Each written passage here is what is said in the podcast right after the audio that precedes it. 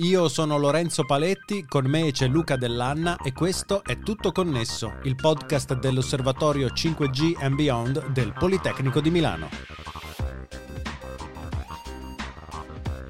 In questa puntata il 5G sarà più veloce della connessione 4G che abbiamo oggi?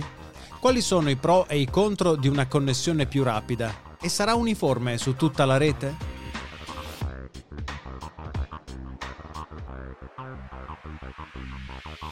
Ho l'occasione di avere una risposta a queste domande grazie a Luca Dell'Anna, esperto di reti di telecomunicazione. Ciao Luca. Ciao Lorenzo. E Maurizio Magarini, docente di telecomunicazioni al Politecnico di Milano. Ciao Maurizio. Ciao Lorenzo. Grazie per aver accettato il nostro invito. Grazie a voi per avermi invitato. Maurizio, ultimamente ho letto su siti di informazione statunitensi dei paragoni impieto- impietosi tra 5G e 4G. PC Magazine ha fatto un test a livello nazionale negli Stati Uniti e ha verificato che in tutta la federazione il 4G è più veloce in connessione rispetto al 5G. Ma significa che la nuova generazione di telefonia cellulare sarà più lenta di quella che abbiamo ora? Direi proprio di no. Il 5G eh, fondamentalmente eh, consiste in un'evoluzione in termini di prestazioni soprattutto rispetto alle generazioni precedenti e principalmente integra gli ultimi progressi in ambito ICT, quindi tecnologia dell'informazione e della comunicazione, basato sull'utilizzo di nuove tecnologie eh, come le schiere d'antenna, ad esempio, nuove infrastrutture per, uh, di rete calcolo e eh, nuovi metodi per l'elaborazione e la codifica dell'informazione. Quindi quando noi ci riferiamo alla velocità di trasmissione che normalmente viene misurata in bit al secondo, noi non dobbiamo solo prendere in considerazione quelli che sono gli aspetti tecnologici eh, che sono stati introdotti dai miglioramenti eh, apportati al 5G, ma dobbiamo anche eh, prendere in considerazione quelle sono, che sono le uh, modalità in cui si trova ad operare. Quindi se noi uh, utilizziamo il 5G dove mettiamo dei vincoli alla banda e livelli di potenza che sono più bassi magari di quelli eh, per cui è stato progettato perché vogliamo fare dei test, eh, non dobbiamo quindi sorprenderci del fatto che eh, i risultati in termini di velocità sono più bassi di quelli che ci si aspetta di, di ottenere quando sarà completamente operativo. Quindi eh, penso che i test che siano stati fatti avevano mm, sicuramente non l'obiettivo di fare un confronto tra le velocità dei due sistemi, ma eh, principalmente di verificare il funzionamento corretto delle diverse parti del sistema 5G.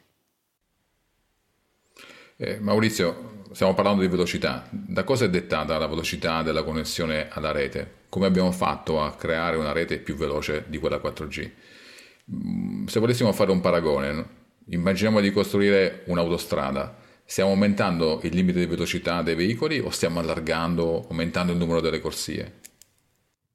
Allora, io ti rispondo entrambi. Infatti questo è, è uno degli esempi che faccio anche quando spiego proprio il concetto di capacità, metto sempre l'esempio no, del bit al secondo, eh, limite di velocità in chilometri al secondo e poi passo eh, ai bit al secondo, quindi faccio sempre questa analogia proprio della, della, strada. No, in realtà ritornando un po' alla tua domanda Luca, eh, in realtà tutte e due, quindi aumentiamo sia il limite di velocità sia il numero di corsie, quindi come facciamo a aumentare eh, la velocità?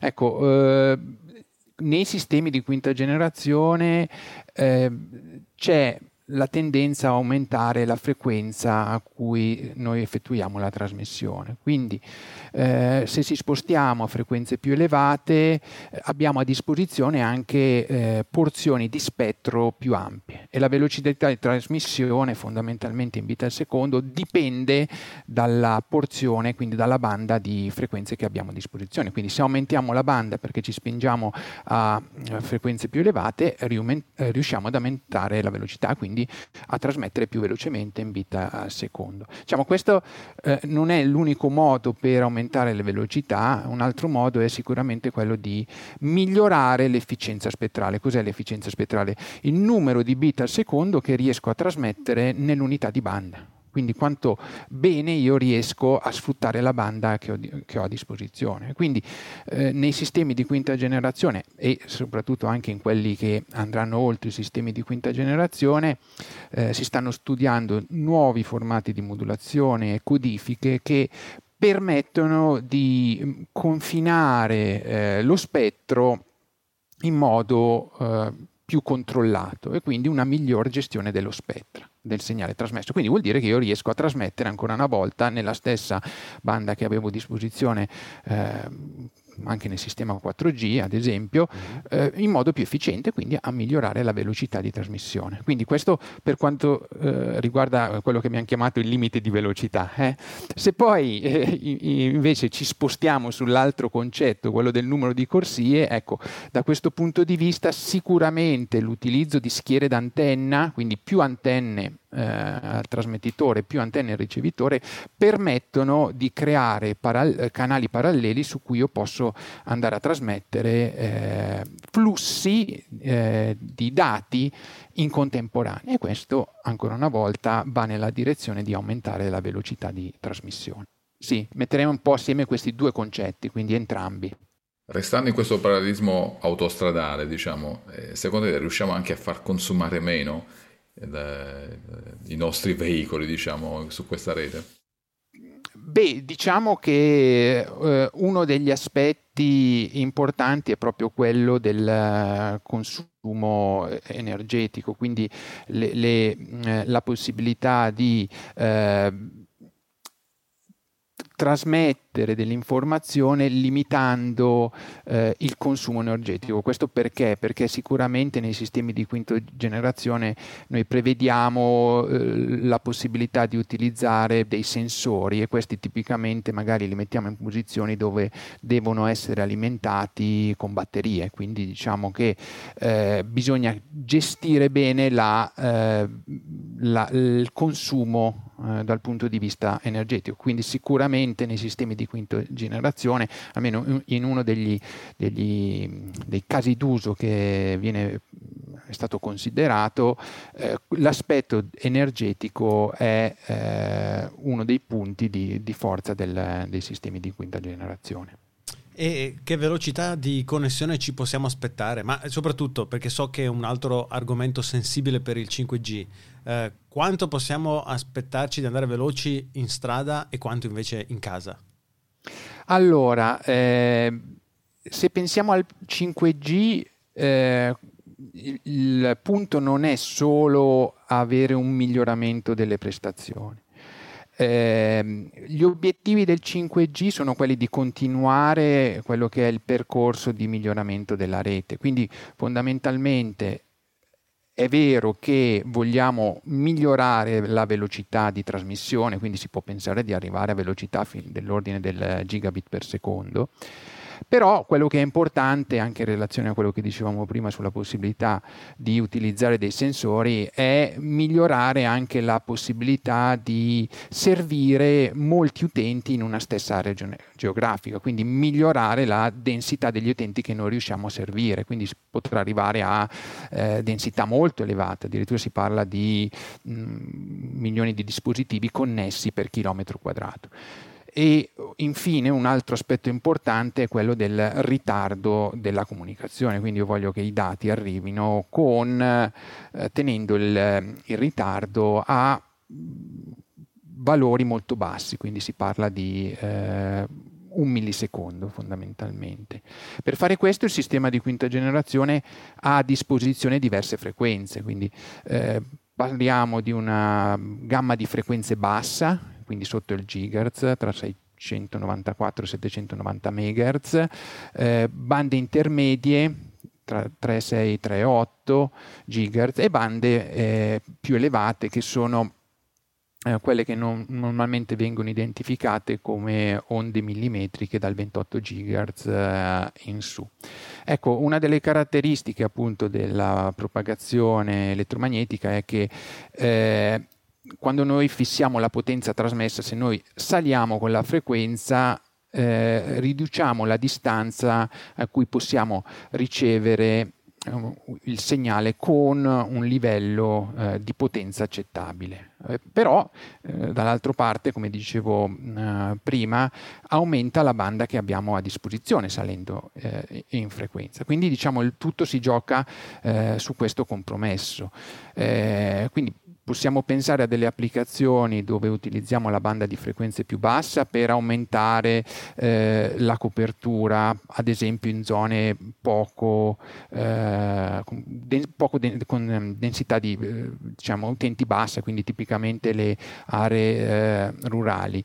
Eh, di utilizzare la banda intermedia per garantire un buon compromesso tra quella che è la copertura e la velocità di trasmissione, quindi normalmente si parla di throughput, e infine le bande eh, più elevate, eh, quindi quelle che, che, dicevo prima, dal 28 GHz in su, dove abbiamo bisogno di alte capacità di trasmissione e quindi questo ovviamente capita in zone eh, molto circoscritte dal punto di vista della eh, dimensione.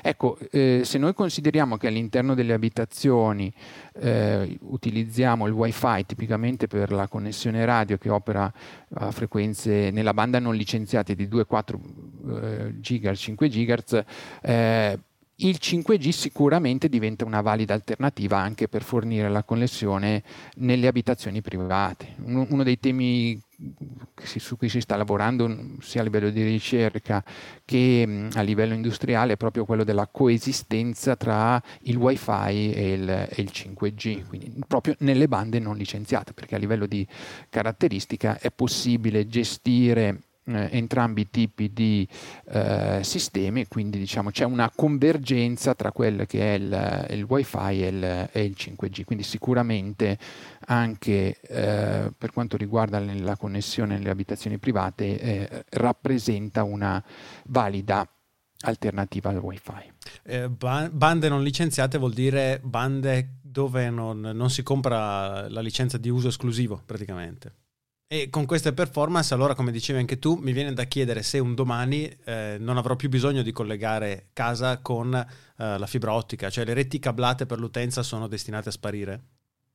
Eh, questa è una bella domanda, è difficile fare una previsione di quello che succederà nel, nel, futuro, però sicuramente il fatto che i sistemi in fibra ottica eh, consentano al momento di avere velocità superiori è sicuramente perché la banda a disposizione, come detto prima, è più elevata, proprio perché eh, lavorano le frequenze ottiche, quindi si parla di frequenze intorno ai 200 THz, quindi appena al di sotto dei 200 THz.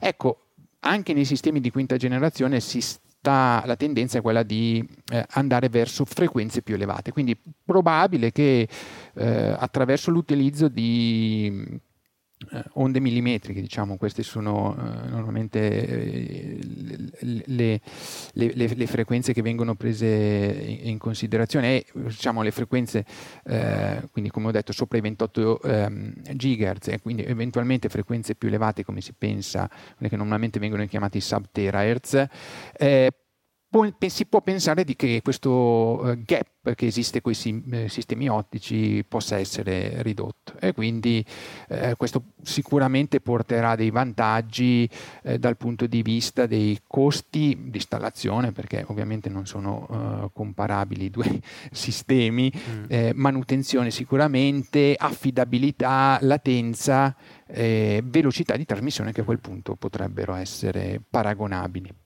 Onde millimetriche, facciamo solo un piccolo eh, recupero riassunto di, delle puntate precedenti.